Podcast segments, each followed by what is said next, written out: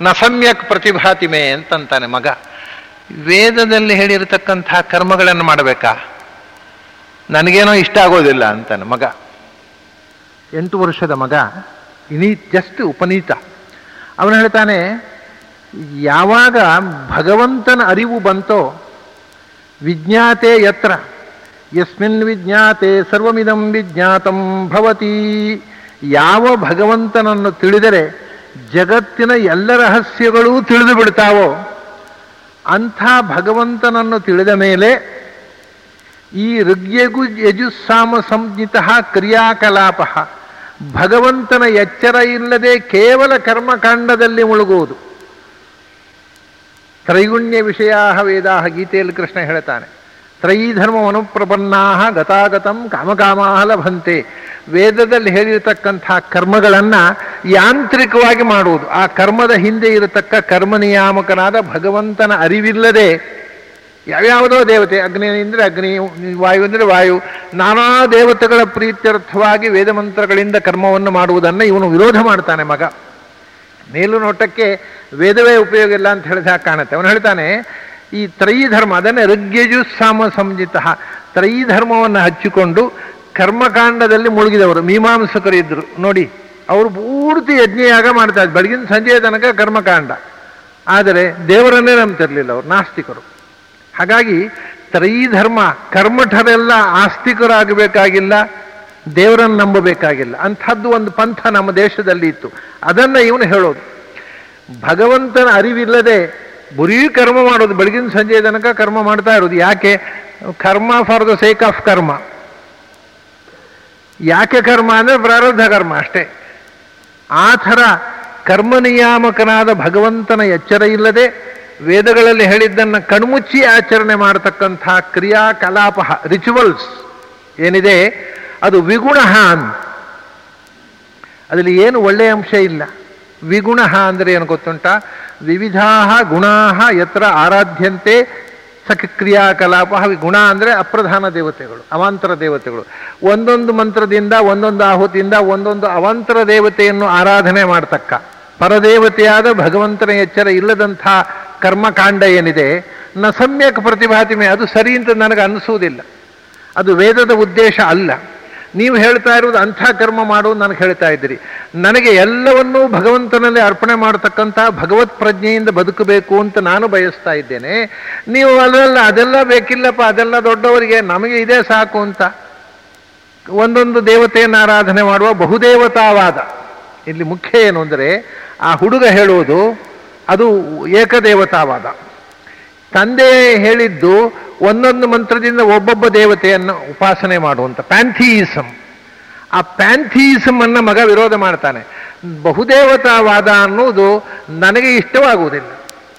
ಎಲ್ಲವನ್ನೂ ಮಾಡತಕ್ಕಂಥ ಒಬ್ಬ ಪರಮಾತ್ಮನನ್ನು ಒಪ್ಪಿಕೊಂಡು ಅವನ ಅರ್ಪಣ ಬುದ್ಧಿಯಿಂದ ನಾವು ಕರ್ಮ ಮಾಡಬೇಕು ಹೊರತು ಬರೀ ಕರ್ಮಕಾಂಡ, ಯಜ್ಞಯಾಗಗಳನ್ನು ಮಾಡೋದು ಒಂದೊಂದು ದೇವತಾ ಪ್ರೀತಿಗೋಸ್ಕರ ಒಂದೊಂದು ಮಾಡೋದು ನಾವು ಜಾತಕ ತೋರಿಸ್ಲಿಕ್ಕೆ ಹೋದಾಗ ನಮ್ಮ ಜಾತಕ ನೋಡಿ ಜೋಯಿಸರು ಹೇಳ್ತಾರಲ್ಲ, ನೀವು ಶನಿ ಪ್ರೀತಿಗೋಸ್ಕರ ಕಬ್ಬಿಣದ ಬಾಣದಲ್ಲಿ ಎಣ್ಣೆ ದಾನ ಕೊಡಬೇಕು, ರಾಹು ಪ್ರೀತಿಗೋಸ್ಕರ ಇನ್ನೊಂದು ಮಾಡಬೇಕು, ಕೇತು ಪ್ರೀತಿಗೋಸ್ಕರ ಇನ್ನೊಂದು ಮಾಡಬೇಕು, ಒಬ್ಬೊಬ್ಬರಿ ಪ್ರೀತಿಗೂ ಒಂದೊಂದು. ಅದಕ್ಕೆ ನಿಜವಾಗಿ ಅವರು ಹೇಳೋದು, ನೀವು ಯಾವ ಗ್ರಹ ದೋಷವೇ ಇರಲಿ, ಅದಕ್ಕೋಸ್ಕರ ಭಗವತ್ ಪ್ರೀತಿಗೋಸ್ಕರ ಏನಾದರೂ ಮಾಡಿರಿ. ಆ ಗ್ರಹವನ್ನು ಪ್ಲೀಸ್ ಮಾಡೋದಕ್ಕೋಸ್ಕರ ಅಲ್ಲ, ಭಗವಂತ ಪ್ರೀತಿಗೋಸ್ಕರ ಮಾಡಬೇಕು. ಅಂದ, ಈ ಒಂದೊಂದು ಅವಾಂತರ ದೇವತೆಗಳನ್ನು ಪ್ಲೀಸ್ ಮಾಡುವುದಕ್ಕೋಸ್ಕರ ಮಾಡುವ ಕ್ರಿಯಾಕಲಾಪ ವಿಗುಣ ಅಂತ. ವಿವಿಧಾ ಗುಣಾ ಅವಾಂತರ ದೇವಾ ಆರಾಧ್ಯ ಯತ್ರ. ಅವಾಂತರ ದೇವತೆಗಳನ್ನೇ ನಾನಾ ಬಗೆಯ ದೇವತೆಗಳನ್ನು ನೂರು ದೇವತೆಗಳನ್ನು ಪೂಜೆ ಮಾಡ್ತಾನೆ. ಆದರೆ ಪರದೇವತೆಯೇ ಎಚ್ಚರ ಇಲ್ಲ. ಎಲ್ಲರ ಅಂತರ್ಯಾಮಿಯಾದ ಒಬ್ಬ ಪರಮಾತ್ಮ ಇದ್ದಾನೆ ಅನ್ನುವ ಎಚ್ಚರ ಇಲ್ಲ. ಅಂಥ ಕರ್ಮಕಾಂಡ ನನಗೆ ಇಷ್ಟ ಆಗೋದಿಲ್ಲಪ್ಪ ಅಂತ ಹೇಳಿದಂತೆ ಮಗ. ಅಪ್ಪನಿಗೆ ಆಶ್ಚರ್ಯ ಆಯಿತು. ಇಲ್ಲ ಎಲ್ಲಿಂದ ಇದೆಲ್ಲ ಹೇಗೆ ಬಂತು ನಿನಗೆ? ನನಗ, ನನಗೆ ನಾನು ಹಿಂದಿನ ಜನ್ಮದಲ್ಲಿ ತಿಳ್ಕೊಂಡಿದ್ದೇನೆ ಇದನ್ನೆಲ್ಲ ಅಂತಾನೆ. ಅದು ಹಿಂದಿನ ಜನ್ಮದಲ್ಲಿ ಹೇಗೆ, ಏನು? ನಾನು ಸಾಧನೆ ಮಾಡಿದೆ. ಏನು ಸಾಧನೆ ಮಾಡಿದಿ? ಸತತಂ ಯೋಗಯುಕ್ತಸ್ಯ. ಬಹಳ ಸುಂದರವಾಗಿದೆ ಈ ಪ್ರಕರಣ. ಸತತಂ ಯೋಗಯುಕ್ತಸ್ಯ. ಸತತಾಭ್ಯಾಸ ಸಂಗಮಾತ್. ಸತ್ ಸಂಯೋಗಾತ್ ಸ್ವಸ್ವಭಾವಾಚ್ಚ ವಿಚಾರ, ವಿಧಿ ಬೋಧಿತಾತ್ ಆತು ನಾನು ಹಿಂದೆ, ಹಿಂದಿನ ಜನ್ಮದಲ್ಲಿ ಸತತಂ ಯೋಗಯುಕ್ತಸ್ಯ. ಇಡೀ ಬದುಕಿನಲ್ಲಿ ಯೋಗಾನುಷ್ಠಾನ ಮಾಡಿದೆ. ಹೌದಾ? ಯೋಗಾನುಷ್ಠಾನಕ್ಕೆ ಯೋಗ ತರಬೇತಿ ಕ್ಲಾಸಿಗೆ ಅಟೆಂಡ್ ಆಗ್ತಾ ಇದ್ರೋ ಪ್ರಾಣಾಯಾಮದ ತರಗತಿ ಕ್ಲಾಸು, ಅಲ್ಲಿ ಹೋಗುವುದು, ಪ್ರಾಣಾಯಾಮ ಮಾಡುವುದು, ಇದೆಲ್ಲ ಮಾಡ್ತಾ ಇದ್ದೇವೆ ಪ್ರಾಣಾಯಾಮದ ತರಗತಿಯ ಕ್ಲಾಸಿಗೆ ಸೇರಿದ್ದರಿಂದ ಭಗವತ್ ಸಾಕ್ಷಾತ್ಕಾರ ಆಗುವುದಿಲ್ಲ. ಸರಿಯಾಗಿ ಪ್ರಾಣಾಯಾಮ ಮಾಡಲಿಕ್ಕೆ ಬರುವುದಿಲ್ಲ, ಭಗವತ್ ಸಾಕ್ಷಾತ್ಕಾರ ಏನಾಗಬೇಕು? ಪ್ರಾಣಾಯಾಮ ಮಾಡಲಿಕ್ಕೆ ಕಲಿತು ಮರೆಯೋದಕ್ಕಷ್ಟೇ ಕಲಿಯೋದದು ಮತ್ತೆ ಯೋಗ ಅಂತಂದ್ರೆ ತಸ್ಯಾಹ ಬ್ರಹ್ಮಣಿ ಸಂಯೋಗ ಯೋಗ ಇತ್ಯಭಿಧೀಯತೆ. ಮನಸ್ಸನ್ನು ಭಗವಂತನಲ್ಲಿ ಸಂಯೋಗಗೊಳಿಸುವುದು ನಿಜವಾದ ಯೋಗ ಅಂದರೆ ಭಗವಂತನಲ್ಲಿ ನೆಲೆಗೊಂಡ ಮನಸ್ಸು. ಸದಾ ಭಗವಂತನಲ್ಲಿ ಮನಸ್ಸನ್ನು ನೆಟ್ಟು ಭಗವತ್ ಚಿಂತನೆಯಲ್ಲೇ ನಾನು ಸಾಧನೆ ಮಾಡಿದೆ ಇಡೀ ಜನ್ಮ. ಹಾಗೆ ಚಿಂತನೆ ಮಾಡಲಿಕ್ಕೆ ಹೇಗೆ ಸಾಧ್ಯ ಆಯಿತು ಅಂದರೆ ಭಗವಂತನಲ್ಲಿ ಮನಸ್ಸನ್ನು ನೆಡಬೇಕು ಅಂದರೆ, ಹೇಗಪ್ಪ, ನನಗೆ ನಿನಗೆ ಉಪನಯನ ಮಾಡಿದ್ದೇನೆ, ನಿನ್ನ ಅಪ್ಪ ನಾನು, ನನಗೆ ಇಷ್ಟು ವಯಸ್ಸಾಯಿತು, ನನಗೆ ಆಗ್ತಾ ಇಲ್ಲ. ನಿನಗೆ ಯಾರು ಸಾಧ್ಯ ಆಯಿತು? ಅದಕ್ಕೆ ಹೇಳ್ತಾನೆ ಅವನು, ಸತತಾಭ್ಯಾಸ ಸಂಗಮಾತ್. ಕೃಷ್ಣ ಹೇಳ್ತಾನೆ, ಅಭ್ಯಾಸೇನ ತಗೊಂತೆಯ ವೈರಾಗ್ಯೇಣ ಅಭ್ಯಾಸ ಮಾಡಬೇಕು. ನಿರಂತರ ಅಭ್ಯಾಸ ಮಾಡಬೇಕು. ಪ್ರಾಕ್ಟೀಸ್ ಮಾಡಬೇಕು. ಭಗವಂತನಲ್ಲಿ ಮನಸ್ಸನ್ನು ನೋಡಲಿಕ್ಕೆ ಇಲ್ಲ, ದೇವರನ್ನು ಧ್ಯಾನ ಮಾಡಬೇಕು ಅಂತ ಕಣ್ಮುಚ್ಚಿ ಕೂತರೆ ಇನ್ನೇನೋ ಯೋಚನೆ ಬರುತ್ತೆ. ಹೌದು, ಮನಸ್ಸಿಗೆ ಟ್ರೈನಿಂಗ್ ಕೊಡಬೇಕು. ನಾವು ಮನಸ್ಸನ್ನು ಭಗವಂತನ ಯೋಚನೆ ಮಾಡೋದು ಅದು ಗೊತ್ತೇ ಇಲ್ಲದ ವಿಷಯ, ಯೋಚನೆ ಹೇಗೆ ಮಾಡುತ್ತೆ? ಅದಕ್ಕೆ ಯಾವುದು ಗೊತ್ತುಂಟು? ನಮ್ಮ ಮನೆ, ನಮ್ಮ ಸಂಸಾರ, ನಮ್ಮ ಸುಖ ದುಃಖ, ನಮ್ಮ ಲಾಭ ನಷ್ಟ, ನಮ್ಮ ವ್ಯಾಪಾರ, ನಮ್ಮ ಮಿತ್ರರು, ನಮ್ಮ ಶತ್ರುಗಳು, ನಮಗೆ ಉಪದ್ರ ಕೊಟ್ಟವರು, ನಮಗೆ ಉಪಕಾರ ಮಾಡಿ ಇದನ್ನೇ ಮಾಡುತ್ತೆ ಮನಸ್ಸು. ಯಾಕೆಂದರೆ ಗೊತ್ತಿರೋದನ್ನೇ ಅದು ಯೋಚನೆ ಮಾಡ್ತದೆ. ಮನಸ್ಸು, ಮನಸ್ಸಿನ ಸ್ವಭಾವ ಏನಂದರೆ ಯಾವುದು ಅದಕ್ಕೆ ಪರಿಚಯ ಆಗಿದೆ, ಅದನ್ನೇ ಮೆಲುಕು ಹಾಕೋದು. ಗೊತ್ತಿಲ್ಲದ ಸಂಗತಿಯನ್ನು ಅಭ್ಯಾಸ ಬಾಲ್ಯ, ಅದಕ್ಕೆ ಹಿಂದಿನ ಕಾಲದಲ್ಲಿ ಚಿಕ್ಕ ವಯಸ್ಸಿನಲ್ಲೇ ಧ್ಯಾನ, ಪ್ರಾಣಾಯಾಮ, ಭಗವಂತನ ಸ್ತೋತ್ರ ಟ್ರೈನಿಂಗ್ ಮಾಡ್ತಾ ಇದ್ರು ಮಕ್ಕಳು ಯಾಕೆಂದ್ರೆ ಮನಸ್ಸಿಗೆ ನಾವು ಬಾಲ್ಯದಿಂದ ಹದಿನಾಲ್ಕು ವರ್ಷದ ತನಕ ಅವಧಿ ಕೊಟ್ಟಿದ್ರು ನೋಡಿ. ಆ ಚತುರ್ದಶಮಾದ ವರ್ಷಾತ್ ಅಶೀತಿರ್ನಹಿ ಪೂರ್ಯತೆ ಅಂತ. ಹದಿನಾಲ್ಕು ವರ್ಷದ ತನಕ ಅವನಿಗೆ ಕರ್ಮ ಮಾಡಬೇಕಾದಂಥ ಬದ್ಧತೆ ಕಡಿಮೆ. ಯಾಕೆಂದ್ರೆ ಅದು ಪ್ರಾಕ್ಟೀಸ್ ಮಾಡ್ತಕ್ಕ ಅವಧಿ. ಹದಿನಾಲ್ಕು ವರ್ಷದ ತನಕ ಆರನೇ ವರ್ಷಕ್ಕೋ, ಏಳನೇ ವರ್ಷಕ್ಕೋ ಉಪನಯನ ಆದರೆ ಮತ್ತೆ ಆರೇಳು ವರ್ಷ ಅಭ್ಯಾಸ. ಆ ಅಭ್ಯಾಸ ಮಾಡಿ ಮನಸ್ಸು, ಅದಕ್ಕೆ ಮನಸ್ಸಿಗೆ ಟ್ರೈನಿಂಗ್ ಕೊಟ್ಟು ಕೊಟ್ಟು ದೇವರನ್ನು ಯೋಚನೆ ಮಾಡು, ದೇವರನ್ನು ಯೋಚನೆ ಮಾಡು, ದೇವರನ್ನು ಯೋಚನೆ ಮಾಡು. ಹೇಳಿ ಹೇಳಿ, ನಿನಗೆ ಇದು ಬೇಡ, ಇದು ಬಿಡು, ದೇವರ ಕಡೆಗೆ ಹೋಗು. ಮನಸ್ಸಿಗೆ ಹೇಳಿ ಹೇಳಿ ಹೇಳಿ ಹೇಳಿ ಮನಸ್ಸನ್ನು ಭಗವಂತನ ಕಡೆಗೆ ಕಳಿಸ್ಬೇಕಾಗತ್ತೆ. ಅದಕ್ಕೆ ನಿರಂತರ ಅಭ್ಯಾಸ ಬೇಕು. ಇವತ್ತು ನಮಗೆ ಮನಸ್ಸಾದ ಧ್ಯಾನ ಮಾಡಬೇಕು ಅಂತ ಕೂತುಕೊಳ್ಳೆ ಧ್ಯಾನದಲ್ಲಿ ದೇವರು ಕಾಣಬೇಕು ಅಂದರೆ ಹ್ಯಾಕೆ ಕಾಣ್ತಾನೆ. ಅದಕ್ಕೆ ಮನಸ್ಸಿಗೆ ತರಬೇತಿ ಕೊಡಬೇಕು. ನಿರಂತರ ಅಭ್ಯಾಸ ಮಾಡಬೇಕಪ್ಪ. ಸತತಾಭ್ಯಾಸ ಸಂಗಮಾತ್. ಹಾಗೆ ನಿರಂತರ ಅಭ್ಯಾಸದಿಂದ ಭಗವಂತರ ಚಿಂತನೆ ಮಾಡುವುದನ್ನು ನಾನು ಮನಸ್ಸಿಗೆ ಕಲಿಸಿದೆ. ಆ ಯೋಗ ಸಿದ್ಧಿ ಆಯಿತು. ಆದರೆ ಅಭ್ಯಾಸ ಸಾಕಾ? ಅಭ್ಯಾಸ ಮಾಡಬೇಕಾಗಿದ್ದರೆ ಮತ್ತೊಂದು ಬೇಕು ಅಂತ. ಏನು ಅಂದರೆ ಅಭ್ಯಾಸ ಮಾಡಬೇಕು ಅಂತ ಕೂತ್ಕೊಳ್ಳೋದು. ಅಷ್ಟರಲ್ಲಿ ಯಾರೋ ಒಬ್ಬರು ಫ್ರೆಂಡ್ಸ್ ಬಂದರು, ಅಯ್ಯೋ, ಏನು ಸುಮ್ಮನೆ ಕೋಣೆಯಲ್ಲಿ ಕೂತ್ಕೊಂಡು ಧ್ಯಾನ ಮಾಡಿ ಲೈಫ್ ಯಾಕೆ ಹಾಳು ಮಾಡ್ಕೊಳ್ತೀವಿ ಬಾ ಸಿನಿಮಾಕ್ಕೆ ಹೋಗೋಣ ಅಂತಾರೆ. ಸರಿ, ಅದೇ ಏನಾಗುತ್ತೆ? ಪರಿಸರ ಶುದ್ಧಿ ಇಲ್ಲದೆ ಇದ್ರೆ ಇವ್ನು ಧ್ಯಾನಕ್ಕೆ ಅಂತ ಕೂತಾಗೆಲ್ಲ ಯಾರಾದ್ರೂ ಫ್ರೆಂಡ್ಸ್ ಬರೋದು. ಒಂದು ಸರ್ತಿ ಇನ್ನು ಸಿನಿಮಾಕ್ಕೆ ಹೋಗೋಣ ಅಂತ ಹೋಗ. ಹಾಂ ಇವ್ ನಾಳೆ ಧ್ಯಾನ ಮಾಡೋಣ ಇವತ್ತು ಸಿನಿಮಾ ನೋಡೋಣ ಅಂತ. ಎದ್ದ ಹೋದ. ಮತ್ತೊಂದು ದಿವಸ ಮತ್ತೊಬ್ಬ ಬಂದ. ಬಾರಿಗೆ ಹೋಗೋಣ ಬಾ ಅಂದ. ಅದಕ್ಕೂ ಹೊರಟ ಇವ. ಕಡೆ ಮೂರನೇ ದಿವಸ ಇವನೇ ಕರ್ಕೊಂಡು ಹೋದ ಬಾರಿಗೆ ಉಳಿದವರನ್ನ. ಧ್ಯಾನ ಎಲ್ಲಿಗೂ ಹೋಗುತ್ತೆ. ಅದರಿಂದ ನಾವು ಯಾವ ವಾತಾವರಣದಲ್ಲಿ ಬೆಳೀತೇವೆ ಅನ್ನೋದು ಮುಖ್ಯ. ವಾತಾವರಣದ ಇನ್ಫ್ಲೂಯೆನ್ಸು ನಮ್ಮ ನಮ್ಮ ಅಭ್ಯಾಸವನ್ನು, ನಮ್ಮ ನಿರಂತರ ಶ್ರಮವನ್ನೆಲ್ಲ ಹಾಳು ಮಾಡಿಬಿಡುತ್ತೆ. ಅದಕ್ಕೆ ಸತ್ ಸಂಯೋಗಾತ್ ಸಜ್ಜನರ ಒಡನಾಟ ಮಾಡು. ಯಾವಾಗಲೂ ನಿನ್ನ ಸ್ನೇಹಿತರ ಬಳಗ ಸಜ್ಜನರ ಸಹವಾಸ ಮಾಡು. ಈ ಕೆಟ್ಟ ದುಶ್ಚಟಗಳಿರತಕ್ಕಂಥ ಮಂದಿಯ ಒಡನಾಟ ಮಾಡಿದರೆ ನಿನ್ನ ಮನಸ್ಸು ಮತ್ತು ಮತ್ತು ಅವರ ಒಡನೆ ಹೋಗ್ಲಿಕ್ಕೆ ಹೇಳುತ್ತೆ ಅವರ ಚಟಗಳನ್ನೆಲ್ಲ ಕಲಿತುಕೊಳ್ಳುತ್ತೆ. ಇವಾಗ ಅದು ಅಭ್ಯಾಸ ನೋಡಿ, ಒಬ್ಬ ಅಧ್ಯಾಪಕ ಒಳ್ಳೆ ಪಾಠ ಮಾಡ್ತಾನೆ ಅಂತ ಇಟ್ಕೊಳ್ಳಿ. ಆದರೆ ಅವನಿಗೊಂದು ಚಟ ಇದೆ. ಏನು? ಸಿಗರೇಟ್ ಸೇರ್ತಾನೆ ವಿದ್ಯಾರ್ಥಿಗಳು ಮೊದಲು ಕಲಿಯಿದೆ ಅಂಥದ್ದು ಪಾಠ ಅಲ್ಲ ಸಿಗಡಿಸೋದು ಅದನ್ನು. ಯಾಕೆ? ನಮ್ಮ ಮೇಷ್ಟ್ರು ಸೇರ್ತಾರೆ, ನಾನು ಸರಿದ್ವಾದ ಅಂತಾನೆ. ಹಾಗಾಗಿ ಒಳ್ಳೆಯದನ್ನು ಮೊದಲು ಕಲಿಯೋದಿಲ್ಲ ಕೆಟ್ಟದನ್ನು ಮೊದಲು ಕಲಿಯುತ್ತದೆ. ಹಾಗಾಗಿ ಈ ದುಶ್ಚಟಗಳಿರತಕ್ಕ ಅಥವಾ ಕೆಟ್ಟ ಹವ್ಯಾಸಗಳಿರತಕ್ಕಂಥ ಮಂದಿಯ ಸಹವಾಸ ಮಾಡಿದರೆ ಮನಸ್ಸು ಆ ಕಡೆ ಹೋಗುತ್ತೆ ನಿನಗೆ ಅಭ್ಯಾಸ ಮಾಡ್ಲಿಕ್ಕೆ ಬಿಡೋದಿಲ್ಲ ಆದ್ದರಿಂದ ನಿರಂತರ ಅಭ್ಯಾಸ ಮಾಡಬೇಕು. ನಿರಂತರ ಅಭ್ಯಾಸ ಮಾಡೋದಕ್ಕೋಸ್ಕರ ಅಟ್ಮಾಸ್ಫಿಯರ್ ಪೊಲ್ಯೂಷನ್ ಇರಬಾರ್ದು. ಆ ಎನ್ವಿರಾನ್ಮೆಂಟಲ್ ಫೋರ್ಸ್ ಬೇಕು. ಅದಕ್ಕೆ ಸತ್ಸಂಗ ಮಾತ್ ಯಾವಾಗಲೂ ಸಜ್ಜನರ ಒಡನಾಟ ಮಾಡು. ಸಾತ್ವಿಕರು ಈ ಭಗವಂತನ ಉಪಾಸನೆ ಮಾಡುವವರು, ಆ ಮೆಡಿಟೇಷನ್ ಅಭ್ಯಾಸ ಇರುವವರು, ಅವರ ಒಡನಾಟ ಮಾಡು. ಅವರೊಟ್ಟಿಗೆ ಹೋಗಿ ಕೂತ್ಕೊಂಡ್ರೆ ನಿನಗೂ ಕೂತ್ಕೊಂಡು ನಾನು ಮೆಡಿಟೇಷನ್ ಮಾಡುವ ಅಂತ ಕಾಣುತ್ತೆ. ಮಾಡ್ತಾ ಮಾಡ್ತಾ ಆ ಕಡೆಗೆ ಅಭ್ಯಾಸ ಆಗುತ್ತೆ, ಮತ್ತೆ ಬಿಡ್ಲಿ ಬರುವುದಿಲ್ಲ. ಹಾಗೆ ಸಜ್ಜನರ ಒಡನಾಟ ಮಾಡೋದು ಸಜ್ಜನರ ಒಡನಾಟ, ಈಗ ದುರ್ಯೋಧನ ಇದ್ದಾನೆ. ಅವನನ್ನು ಯಾವ ಸಜ್ಜನರ ಮಧ್ಯದಲ್ಲಿ ಕೂಡಿಸಿದ್ರು ಅವನು ಮಾಡೋದು ಮಾಡೋದೆ ಅವನು ಅಂದರೆ ಅದಕ್ಕೆ ಹೇಳಿದರು, ಮೂಲಭೂತವಾಗಿ ಒಂದು ಬೇಕು. ಇದು ಎನ್ವಿರಾನ್ಮೆಂಟಲ್ ಫೋರ್ಸು ಹೊರಗಿನದು ಎಕ್ಸ್ಟರ್ನಲ್ ಒಳಗಿನಿಂದ ಪ್ರಭಾವ ಅಲ್ಲ, ಸಹಜವಾದ ಸ್ವಭಾವ ಇರಬೇಕು. ಸ್ವಸ್ವಭಾವಾತ್ ಅಂತಂದರು.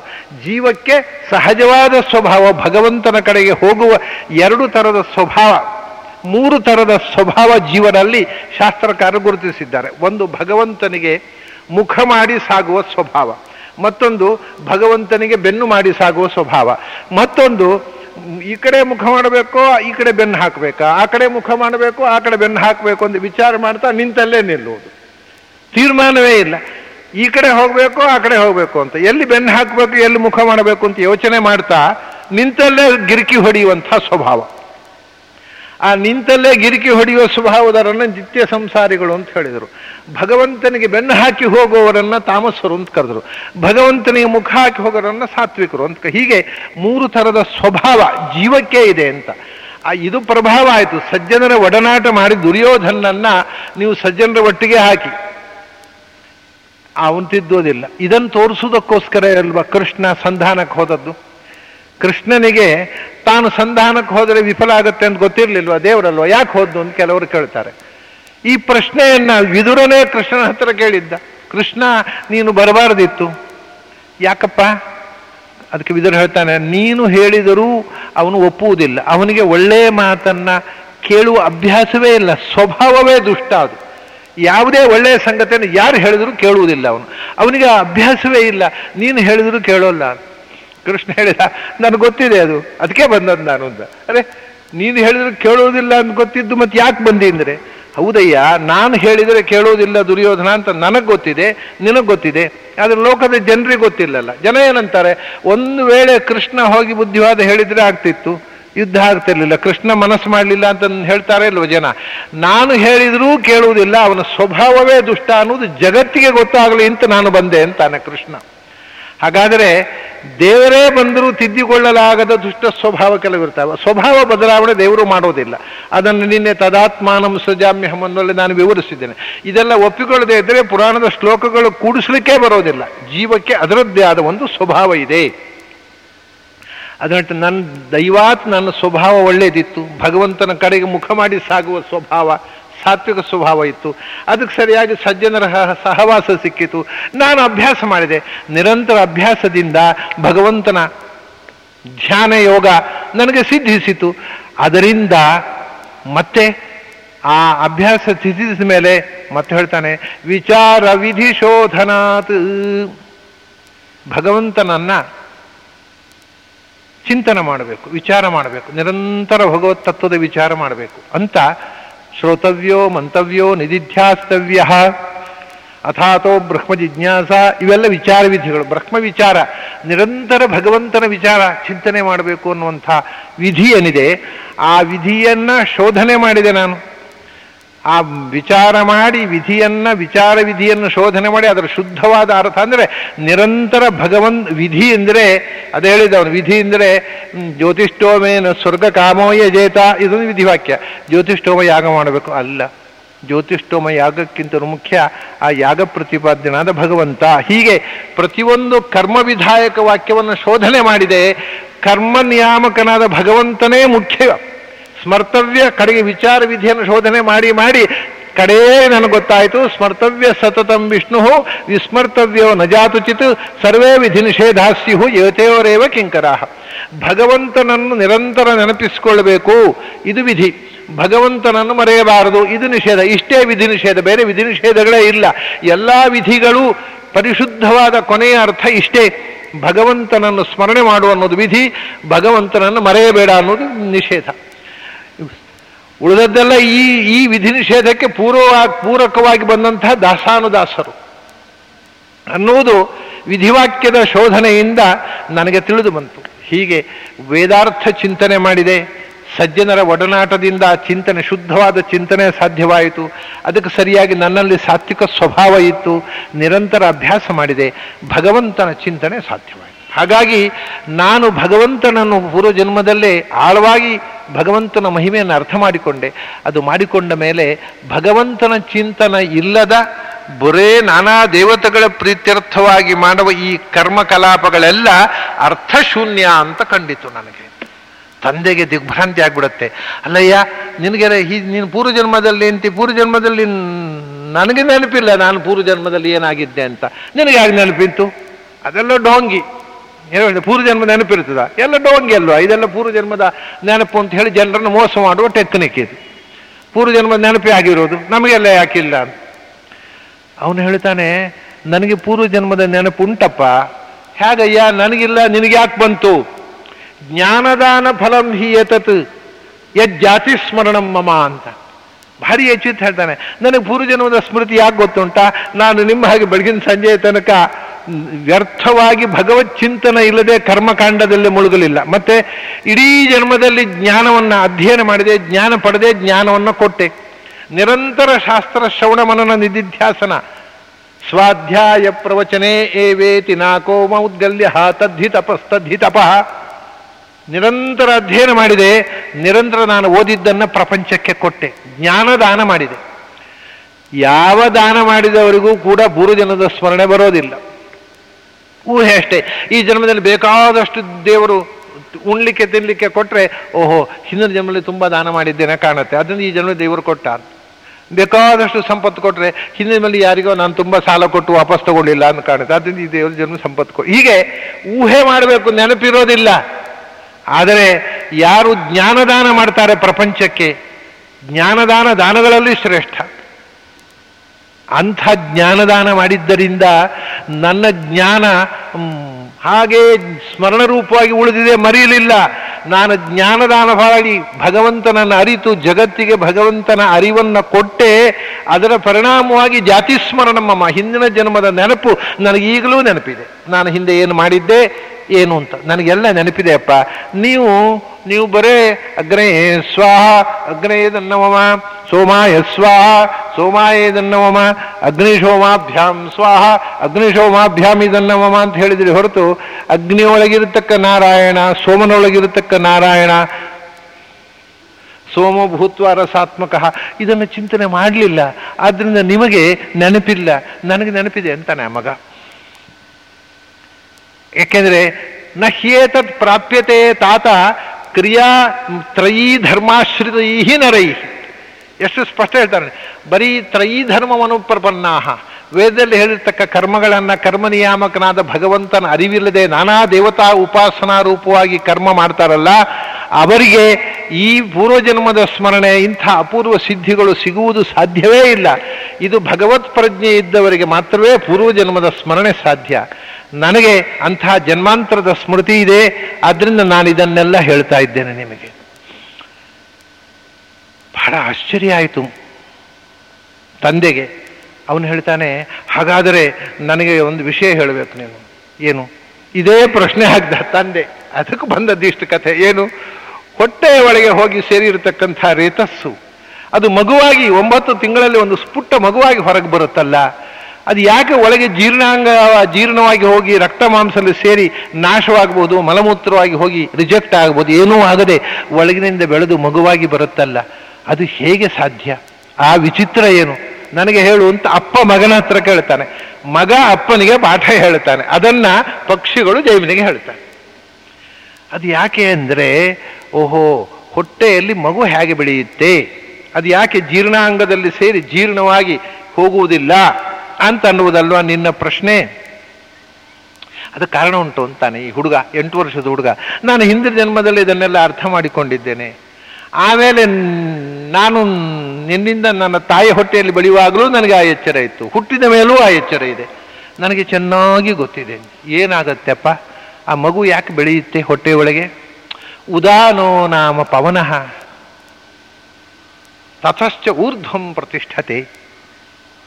ಭುಕ್ತಾನಾಂ ಅಂಬುಭಕ್ಷಾಣಾಂ ಅಧೋಗತಿ ನಿರೋಧ ಕೃತು ಓ ಅದಕ್ಕೆ ಕಾರಣ ಏನು ಅಂದರೆ ಎರಡು ಕಾರಣಗಳಿವೆ. ಒಂದು, ವಿಷ್ಣುರ್ಯೋ ನಿಮ್ ಕಲ್ಪಯತು ತ್ವಷ್ಟ ರೂಪಾಣಿ ವಿಂಶತು, ಆಸಿಂಚತು ಪ್ರಜಾಪತಿ ದಾ ಆಸಿಂಚತಿ ಪ್ರಧಾತ ಗರ್ಭಂ ದಧಾತು ತೇ. ಒಳಗೆ, ಆ ಗರ್ಭದ ಒಳಗೆ ಒಂದು ಜೀವವನ್ನು ಹಿಡ್ಕೊಂಡು ಅನಿರುದ್ಧ ನಾಮಕನಾದ ಭಗವಂತ ಕೂತಿದ್ದಾನೆ. ಈಗ ಜೀರ್ಣ ಆಗೋದು ಜೀರ್ಣ ಆಗದಿರುವುದು ಅಜೀರ್ಣ ಆಗೋದು ಎಲ್ಲ ಭಗವಂತನಿಂದ ಹೌದೋ ಅಲ್ಲೋ ಏನು ತಿಂದರೂ ಅದನ್ನು ಕರಗಿಸ್ತಾನೆ ಒಳಿಯಿಂದ ಭಗವಂತ ಮತ್ತು ವಾಯು ಪ್ರಾಣದೇವರು, ಪ್ರಾಣಾಪಾನ ಸಮಾಯುಕ್ತ ಪಚಾಮಿ. ಪ್ರಾಣಾಪಾನರುಗಳ ಮೂಲಕ ಭಗವಂತ ಒಳಗೆ ಕೂತು ಅದನ್ನ ಎಲ್ಲವನ್ನು ಜೀರ್ಣ ಮಾಡ್ತಾನೆ. ಆದರೆ ಈ ಗರ್ಭದಲ್ಲಿ ಸೇರಿರತಕ್ಕಂಥ ಜೀವದ ಜೊತೆಗೆ ಬಂದ ರೇತಸ್ಸನ್ನು ಪ್ರಾಣಾಪಾನರ ಕೈಗೆ ಕೊಡದೆ ಉದಾನನ ಕೈಯಲ್ಲಿ ಕೊಟ್ಟು ಅದನ್ನು ಬದುಕಿಸ್ತಾನೆ ನಮ್ಮ ದೇಹದೊಳಗೆ ಪ್ರಾಣಾಪಾನ, ವ್ಯಾನ, ಉದಾನ, ಸಮಾನ ಅಂತ ಐದು ಬಗೆಯ ಗಾಳಿ ಇದೆ. ಉದಾನ ಅನ್ನೋ ಗಾಳಿ ಉತ್ ಊರ್ಧ್ವಂ ನಯತಿ ಇತಿ ಉದಾನ ಅಂತ. ನಮ್ಮ ಎನರ್ಜಿಯನ್ನು ಮೇಲಕ್ಕೆ ಕರ್ಕೊಂಡು ಹೋಗುವಂಥ ಒಂದು ಫೋರ್ಸ್ ಉಂಟಲ್ಲ, ಅದಕ್ಕೆ ಉದಾನವಾಯು ಅಂತ ಹೇಳ್ತಾರೆ. ಜ್ಞಾನಿಗಳು ಕೊನೆಗೆ ದೇಹತ್ಯಾಗ ಮಾಡುವಾಗ, ಶಿರಸ್ಸಿನಿಂದ ಬ್ರಹ್ಮನಾಡಿಯಿಂದ ದೇಹತ್ಯಾಗ ಮಾಡಿ ಹೋಗುವಾಗ ಉದಾನವಾಯುವಿನ ಮೂಲಕ ಹೋಗುವುದು. ಹಾಗೆ ಧ್ಯಾನ ಮಾಡುವಾಗ ಮೆಡಿಟೇಷನ್ ಮಾಡತಕ್ಕಂಥ ಸಮಯದಲ್ಲಿ ನಮ್ಮ ದೇಹದಲ್ಲಿ ಇರತಕ್ಕಂಥ ಎನರ್ಜಿ ಉಂಟಲ್ಲ, ಅದು ಕುಂಡಲಿನಿಯಲ್ಲಿ ಈ ಕೆಳಮುಖವಾಗಿಯೇ ಇರುವುದು ಎನರ್ಜಿ ಕೆಳಮುಖವಾಗಿರತಕ್ಕಂಥ ಎನರ್ಜಿ ಯಾವಾಗಲೂ ಇಟ್ ಲೀಡ್ಸ್ ಟುವರ್ಡ್ಸ್ ಸೆಕ್ಸ್ ಸಾಂಸಾರಿಕ ಸುಖದ ಕಡೆಗೆ ನಮ್ಮನ್ನು ಎಳೆಯುತ್ತೆ. ಆ ಉದಾನ ವಾಯು ಅದನ್ನು ಮೇಲ್ಮುಖ ಮಾಡಿದಾಗ ಆ ಎನರ್ಜಿ ಮೇಲಕ್ಕೆ ಹೋಗುತ್ತೆ. ಬ್ರಹ್ಮನಾಡಿಯವರೆಗೆ ಊರ್ಧ್ವಮುಖ ಆದಾಗ ಮನುಷ್ಯನಿಗೆ ಸೆಕ್ಸಿನ ಬಯಕೆ ಹೊರಟು ಹೋಗುತ್ತೆ, ಭಗವಂತನ ಚಿಂತನೆಗೆ ಮನಸ್ಸು ಅದಕ್ಕೆ ಕಾರಣನಾಗಿರ್ತಕ್ಕವ ಈ ಪ್ರಾಣಾಪಾನ ಅಲ್ಲ, ಉದಾನ ನಾಮಕ ವಾಯು. ಉದಾನಃ ಪವನಃ, ಉದಾನೋ ನಾಮ ಪವನಃ, ವಾಯುದೇವರ ಉದಾನ ನಾಮಕ ರೂಪ. ಅದು ಏನು ಮಾಡುತ್ತೆ ಅಂದರೆ, ಈ ಗರ್ಭದಲ್ಲಿ ಒಂದು ಜೀವ ರೇತಸ್ಸನ ಜೊತೆಗೆ ಹೆಣ್ಣಿನ ಗರ್ಭಕ್ಕೆ ಪ್ರವೇಶ ಮಾಡಿದ ಕೂಡಲೇ ಈ ಆಹಾರಗಳುಂಟಲ್ವ, ಹೆಣ್ಣು ಸೇವನೆ ಮಾಡಿದಂಥ ಆಹಾರಗಳು. ತಾಯಿ. ಆ ತಾಯಿ ಆಹಾರ ಭುಕ್ತಾನಾಂ ಅಂಬು ಭಕ್ಷಣಂ, ಕುಡಿದ ನೀರು, ಕುಡಿದ ಹಾಲು, ತಿಂದ ಆಹಾರ. ಅದನ್ನ ಎಲ್ಲ ದೇಹದ ನೆತ್ತರು ಮಾಂಸಗಳಿಗೆ ಕಳಿಸಿ ಆಮೇಲೆ ಬೇಡವಾದ್ದನ್ನ ಮಲಮೂತ್ರ ಕಳಿಸುವುದು ಒಂದು ಮುಖ ಆಯ್ತಲ್ಲ, ಅದು ಪ್ರಾಣಾಪಾನರು ಮಾಡ್ತಾರೆ. ಈ ಉದಾಹರಣ ಏನು ಮಾಡ್ತಾನೆ ಅಂದರೆ, ಅದರಲ್ಲಿ ಮಗುವಿಗೆ ಬೇಕಾಗಿರತಕ್ಕಂಥ ಸತ್ವಾಂಶ ಏನಿದೆ, ಅದನ್ನ ಕೆಳಕ್ಕೆ ಹೋಗಿ ರಿಜೆಕ್ಟ್ ಆಗದಂತೆ ಮಾಡಿ ಗರ್ಭಕೋಶಕ್ಕೆ ಕೊರಳು, ಹೊಕ್ಕುಳ ಬಳ್ಳಿಯ ಮೂಲಕ ಮಗುವಿನ ದೇಹದ ಒಳಕ್ಕೆ ಕಳಿಸಿ, ಆ ಮಗು ಪ್ರತ್ಯೇಕವಾಗಿ ಬೆಳೆಯುವಂತೆ ಮಾಡ್ತಾನೆ. ಉದಾನೋ ನಾಮ ಪವನಃ ಊರ್ಧ್ವಂ ಪ್ರತಿಷ್ಠತೆ. ಇದೆಲ್ಲ ಫೋರ್ಸು ನಮ್ಮನ್ನು ಕೆಳಕ್ಕೆ ಎಳೆಯುವಾಗ ಆ ಉದಾನ ಮೇಲ್ಮುಖವಾಗಿ ಹೋಗಿ ಗರ್ಭಕೋಶದಲ್ಲಿರತಕ್ಕ ಮಗುವಿಗೆ ಬೇಕಾದ ಪೋಷಣೆಯ ಕೆಲಸವನ್ನು ಉದಾನವಾಯು ಮಾಡ್ತಾನೆ. ಉದಾನ ಅಂದರೆ ವಾಸುದೇವ, ಸಂಕೃಷ್ಣ ಪ್ರದ್ಯುಮ್ನ ಅನಿರುದ್ಧ. ವಿಷ್ಣು ಅಂದರೆ ವಾಸುದೇವ. ತ್ವಷ್ಟ ಅಂದರೆ ಸಂಕರ್ಷಣ, ಪ್ರಜಾಪತಿ ಅಂದರೆ ಪ್ರದ್ಯುಮ್ನ, ಧಾತ ಅಂದರೆ ಅನಿರುದ್ಧ. ಅನಿರುದ್ಧ ನಾಮಕ ಭಗವಂತ ಒಳಗೆ ಕೂತು ಆ ಮಗುವನ್ನು ಸಲಹುತ್ತಾ ಇದ್ದಾನೆ, ಅದು ನಾಶ ಆಗುವುದು ಹೇಗೆ? ಅವನ ಜೊತೆಗೆ ಉದಾನ ನಾಮಕ ವಾಯು ಅದಕ್ಕೆ ಆಹಾರ ಕೊಟ್ಟು ಅದು ಬೆಳೆಯುವಂತೆ ಬೇಕಾದಂಥ ವ್ಯವಸ್ಥೆ ಮಾಡೋದು ಹೀಗೆ ವಾಯುದೇವರು ಮತ್ತು ಭಗವಂತ, ಮುಖ್ಯ ಪ್ರಾಣ ಮತ್ತು ನಾರಾಯಣ, ಇವರಿಬ್ಬರು ಕೂತು ಊರ್ಧ್ವಮುಖವಾದಂಥ ಎನರ್ಜಿಯನ್ನು ಸೃಷ್ಟಿ ಮಾಡಿ ಅದು ಒಳಗಿನಿಂದ ಬೆಳೆಯುವಂತೆ ಮಾಡ್ತಾರಪ್ಪ. ಆದ್ರಿಂದ ಏನಾಗತ್ತೆ? ಅಂಬು ಭಕ್ಷಾಣಾಂ ಅಧೋಗತಿ ನಿರೋಧಕೃತ್. ತಿಂದದ್ದೆಲ್ಲ ಹೊರಗೆ ಮಲಮೂತ್ರವಾಗಿ ಹೋಗಿ ಅಥವಾ ದೇಹದಲ್ಲಿ ಸೇರದಂತೆ ನಿರೋಧ ಮಾಡಿ ಅದನ್ನು ಗರ್ಭದ ಒಳಗೆ ಬೆಳೀತಾ ಇರತಕ್ಕಂಥ ಮಗುವಿಗೆ ಮುಟ್ಟಿಸಿ ಏನೆಲ್ಲ ಒಳಗಿನಿಂದ ಕಂಪ್ಯೂಟರೈಸ್ಡ್ ಸಿಸ್ಟಮ್ಸ್ ಇದೆ ಅಂತಂದರೆ ನಮ್ಮ ಕಂಪ್ಯೂಟರ್ ತಯಾರು ಮಾಡಿದವರೆಲ್ಲ ಗಾಬರಿ ಆಗಬೇಕು. ಅಷ್ಟೂ ವಿಚಿತ್ರವಾದಂಥ ವ್ಯವಸ್ಥೆಗಳು ಒಳಗಿದೆ. ಅದರಿಂದ ಅದು ಒಳಗೆ ಹೋಗಿ ಪ್ರಾಣದೇವರು ಅದಕ್ಕೆ ಒಳಗಿಂದ ಜೀವದಾನ ಮಾಡ್ತಾರೆ, ಬೆಳೆಯುವಂತೆ ಮಾಡ್ತಾರೆ, ಭಗವಂತ ಕೂತು ಅದಕ್ಕೆ ರೂಪ ಕೊಡ್ತಾನೆ. ತ್ವಷ್ಟಾ ರೂಪಾಣಿ ಬಿಂಶತು.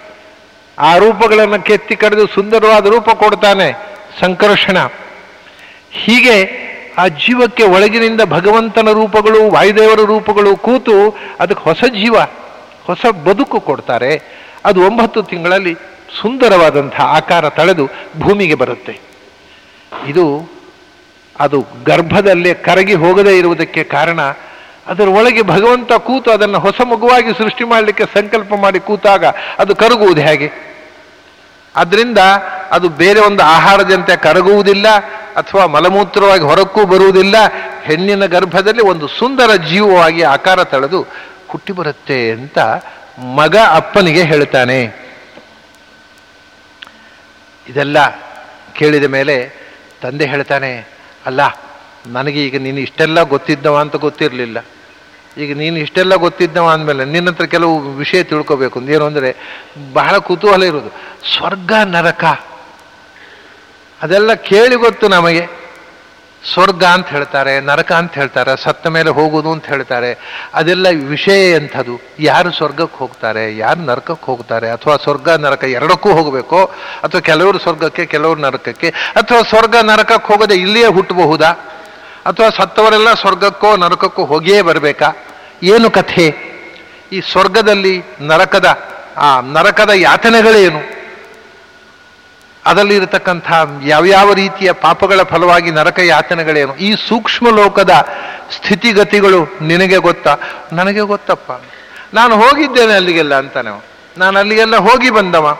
ಮತ್ತು ಹೋದದ್ದನ್ನು ನಾನು ಈಗಲೂ ನೆನಪಿಸಿಕೊಳ್ಳುತ್ತೇನೆ. ನನಗೆ ಗೊತ್ತು, ನಾನು ನರಕಕ್ಕೂ ಹೋಗಿದ್ದೆ, ನಾನು ಸ್ವರ್ಗಕ್ಕೂ ಹೋಗಿದ್ದೆ.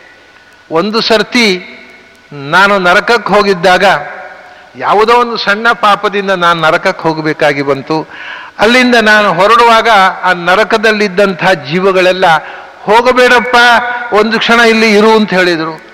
ಯಾಕೆ ಅಂದರೆ ನೀನು ಇಲ್ಲಿದ್ದರೆ ನಮಗೆ ತಂಪಾಗತ್ತೆ, ಸಂತೋಷ ಆಗುತ್ತೆ, ನೀನು ಹೋದರೆ ಸಂಕಟ ಆಗತ್ತೆ. ನಾನು ಕೇಳಿದೆ ಯಮಕಿಂಕರ ಹತ್ರ, ಅದೇನು ನಾನು ಇದ್ದರೆ ತಂಪಾಗತ್ತೆ, ನಾನೇನು ಫ್ರಿಜ್ ಹಿಡ್ಕೊಂಡಿದ್ದೇನಾ? ಅಥವಾ ನಾನೇನು ಎ ಸಿ ಕೈಯಲ್ಲಿ ಹಿಡ್ಕೊಂಡು ಬಂದಿದ್ದೇನಾ? ಏನಿಲ್ಲ.